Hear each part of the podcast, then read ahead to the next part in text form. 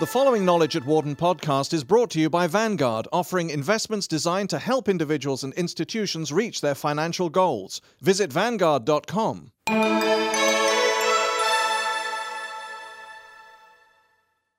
Hedge funds escape regulation. Should investors be worried? When the Lilliputians came upon the sleeping Gulliver, they didn't know if he was friendly or hostile, but he was so big it seemed prudent to tie him down. Should the 9,000 hedge funds, the secretive investment pools controlling $1.4 trillion in assets, be treated the same way? The President's Working Group on Financial Markets doesn't think so. In a late February report, the group, chaired by Treasury Secretary Henry Paulson, urged vigilance but concluded that new regulations are not needed. The freewheeling world of hedge funds and their cousins, private equity and venture capital, have for now escaped the tightened oversight imposed on publicly traded companies after Enron and WorldCom. Was this the right decision? For the most part, it was, say several Wharton professors who have studied hedge funds and other so called private pools of capital. Private pools have a key role in providing market liquidity, making sure anyone who wants to buy or sell a given instrument has someone to trade with, these faculty say, adding that restricting private pools' activities or forcing them to disclose too much about their strategies would hurt liquidity and weaken the financial markets. These private pools may help keep markets from overshooting when prices rise, and they may provide floors when prices fall, says Wharton finance professor Richard Herring. It's very secretive, adds Wharton finance professor Richard Marston. Even a fairly wealthy client won't necessarily find out about the hedge fund strategy. If regulators forced hedge funds to disclose their holdings, that would be the end of some of these strategies, he predicts. Inexperienced managers, exotic investments. Still, the Wharton professors note that because of their size and secrecy, private pools can create risks for the broad market that no one can perfectly gauge. The fear is that hedge funds have grown so rapidly that you have a lot of managers who don't have a lot of experience, and you have a lot of inexperienced investors who aren't disciplining them very well, says Herring. To compete with the mushrooming number of competitors, hedge funds may be driven to take riskier and riskier positions in illiquid investments, such as emerging market bonds or mortgage backed securities created out of subprime loans, Herring says, adding, The thing that worries people most, I guess, is the kinds of exotic instruments that they take on, which are very opaque and very hard for anyone to figure out. And it's not just the private pool investors who shoulder the risks, notes Wharton finance professor Marshall E. Blume.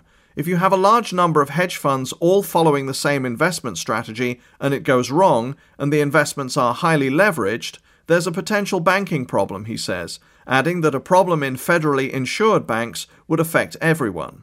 Freedom to do as they like has made private pools enormously attractive to well heeled investors and institutions. According to the Treasury Department, the number of hedge funds, for example, has more than doubled over the past five years to more than 9,000, and their assets under management have quadrupled since 1999. Some experts believe that hedge funds account for a third to half of the trading in the US stock markets. Hedge funds and other private pools are investment funds that are privately organized, run by professional managers, and, unlike stocks or mutual funds, generally not available to the public. Because these types of investments are not regulated or required to make detailed financial disclosures, federal regulations generally prohibit investments by individuals with less than $1 million in net worth. In recent years, however, investors with lower net worth have been able to get into hedge funds through certain mutual funds. Also, many Americans are exposed to private pool risks through their pension funds or holdings in public companies such as banks, insurers, and brokerages that are involved with private pools in one way or another. Private pools appeal to individual and institutional investors because they can do things that mutual funds may not, such as selling stocks short, borrowing large sums to invest, or mixing stock and bond bets with others using derivatives, commodities, or real estate. While distinctions are blurring, hedge funds typically do not take management roles when they invest in companies, while private equity and venture capital firms do.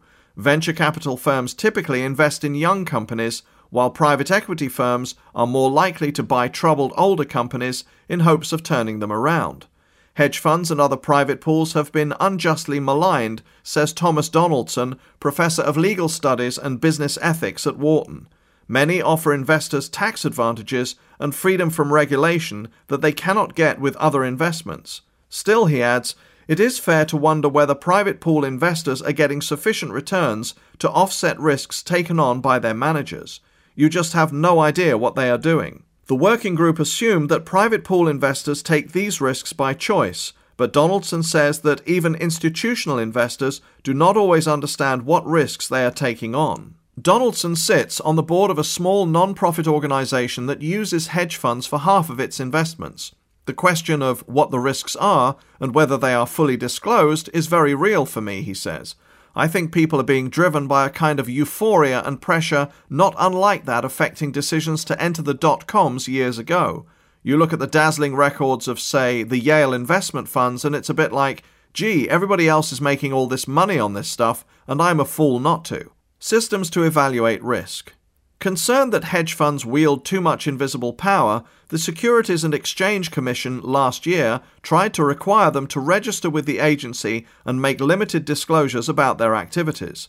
But a federal appeals court ruled last June that the Commission did not have that authority. Subsequently, the President's Working Group on Financial Markets took up the issue, updating work it did in 1999.